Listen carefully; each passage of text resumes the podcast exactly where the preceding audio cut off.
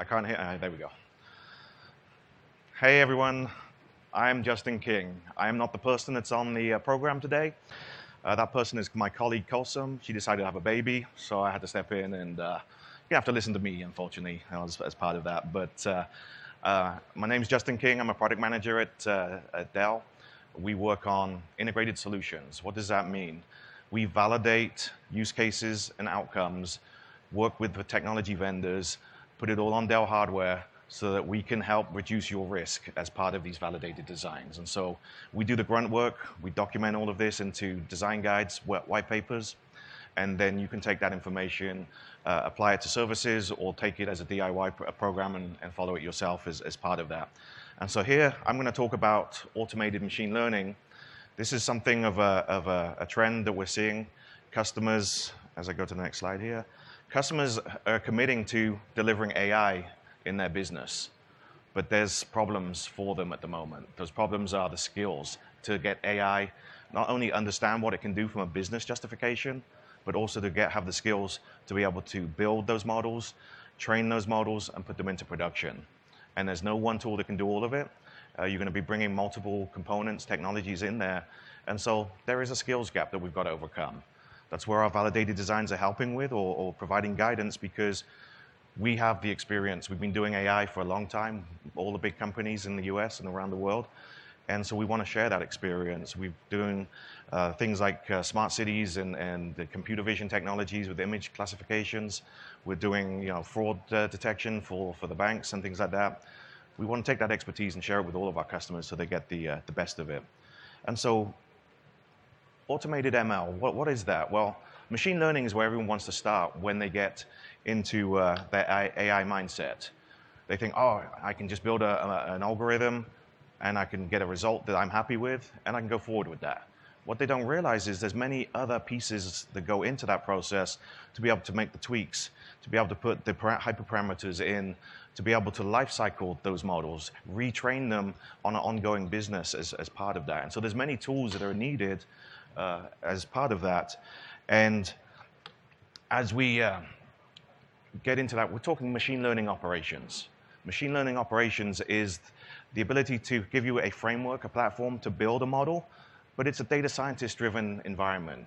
What this does is it allows the uh, data scientist to build a model, make some tweaks, but it's all him. He can inject biasness into that model.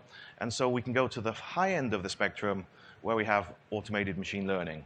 What that means is you're able to take some data and find value in that data. And that's really the starting point for AI, is, is, to understand the data, because without the data and understanding the data, you will not be effective at delivering models into, into production as part of that. So we're working with a, a good partner of, of, of Dell, uh, H2O AI. They've been around for, for quite some time now, but they're one of the, the leaders in automated machine learning as, as part of that. And we have representation here in the audience today.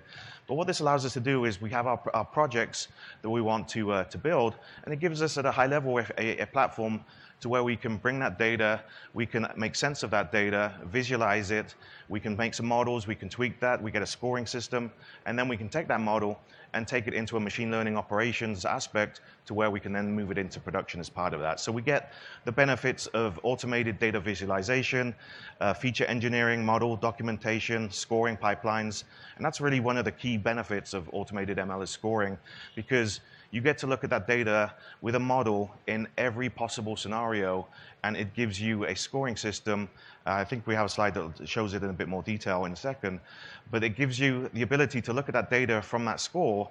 You may not want the most, uh, the highest number that's there because it may be too prescriptive. If you're looking for like the cat versus dog and there's a breed that kind of roughly resembles both, you're never going to get it right. And so you, you may want to have a little bit of flexibility, flexibility in that model so that you can be able to, uh, uh, to have, have the model more accurate to your outcomes and needs as part of that. But in short, what we have is how driverless AI works is it's drag and drop, connect your data, the data gets loaded into, into H2O, there's some prep work that goes on, it's able to understand, look at that data, uh, look at some missing values, uh, look at the shaping of that.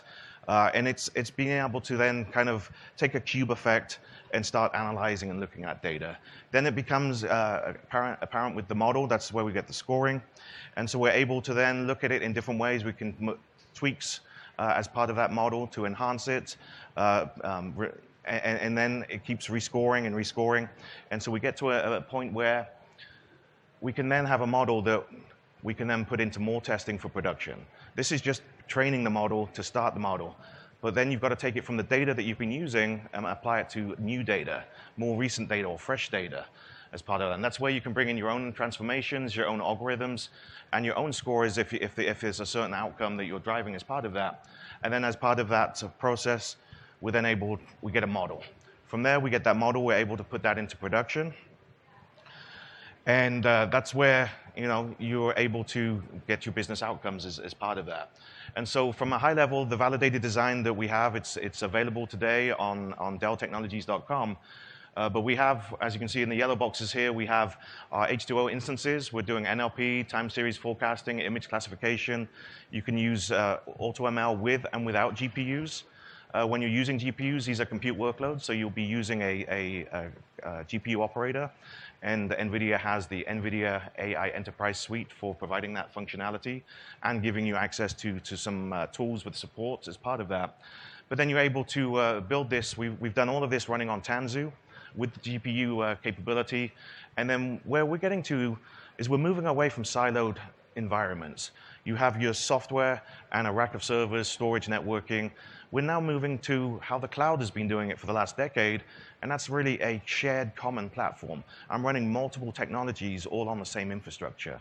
And so as part of that, Dell's also taken that approach as we move with our solutions and move them more into a sizing recommendation. So you can see how much of the AutoML uh, you want to use, what size containers you'll need, how much of that you'll need to be putting on to the platform, and then you have the choice to run this on a virtualized environment with Tanzu, or you can run it on a Kubernetes environment running on bare metal as part of that.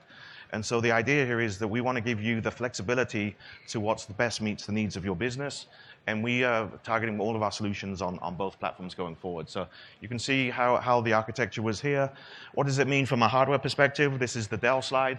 Right here, we've got our VxRail uh, 670 HCI. Or if you want more GPUs, you can have up to two GPUs in the, in the, the VxRail. If you need up to four GPUs per, per physical server, then the XA uh, uh, comes, with, uh, comes with that capability. We did our testing with A100, but you can also use A30 as well. If you are doing some more on the visualization side, you may want to use an A40 in, instead of as part of that, but we have not tested that to date uh, because of the use cases we were driving with this. We've got our Dell networking switches for out of band and, and uh, in band. The software, we're using uh, vSphere. We did the testing with vSphere 7.0 Update 3. Obviously, vSphere 8 is, is coming, and by the end of the year, we'll have that uh, updated for you. Uh, but we have the vSphere with Tanzu. We have NVIDIA AI Enterprise providing the, the middleware and, and the support for some of the, uh, the data, data science te technologies. And then AutoML is, is with driverless AI as part of H, H2O with that. And then a lot of people want, want to understand the data. The data is going to be 10x what you're planning it to be. There's going to be so much data being consumed. You're not going to be able to distribute it across local servers. It doesn't make sense. Always keep your compute and your data on separate entities. And from that, we, with our storage, we have our vSAN for the housing of the containers themselves, the, the runtimes as part of that. And then you'd be connecting to a PowerScale for whether it's HDFS or NFS. We have ECS as well uh, for object store and we're adding uh, all the time different uh, data platforms. But don't try to bring everything together as one. Keep them separate. It'll be healthier and, and longer living as, as you go forward with your AI pipelines and, and build on that. So one of the interesting things that we uh, worked with was this has been an evolution for us. We knew machine learning was there. We went ahead and we worked with machine learning operations. We chose a vendor, uh, cnvrg.io, an Intel company the, uh, right now. And so we have this big product, this platform for machine learning operations and lifecycle production and, and, and thing, uh, feature training on a manual size of that. And this is probably the next step is, is machine learning operations. And so having this H2O can also do this, and so you have the choice to be able to bring the two together and keep it with a single vendor, or if you're following the evolution as, as Dell is building this, you are able to uh, utilize what we've done because we, as my engineering teams, have integrated this. So you can't take a model from, from uh, an, an, another MLOps vendor and put it into H2O because H2O just wants to look at data. Data wants, uh, looks at that data and assembles its own models. And so you can take that model from H2O and then put it in an alternative MLOps solution if, if needed. And we did that with using the Python API to be able to embed the two together. So if you're doing machine learning, you're kind of on your own. If you're doing uh, machine learning operations, you can do that with H2O, you can do that with cnvrg. Uh, and then if you want AutoML, we have it all working together as, as one as part of that. So I'm going to uh, confess here, there's a use case here. This is not my slide. I do not know the story about this, so I apologize. But uh, after the session, we'll be able to tell you a bit more. Lee, Lee I'm sure, has uh, some insight to it. But uh, uh, obviously, a, a, use case that we have documented uh, around this. And um, we can tell you more after the recording. And then, really, the next step help, let Dell be a part of your journey with you. Let's evolve this together. Let's understand your needs. Let us build solutions. We can take those to many other customers that are in your situation today.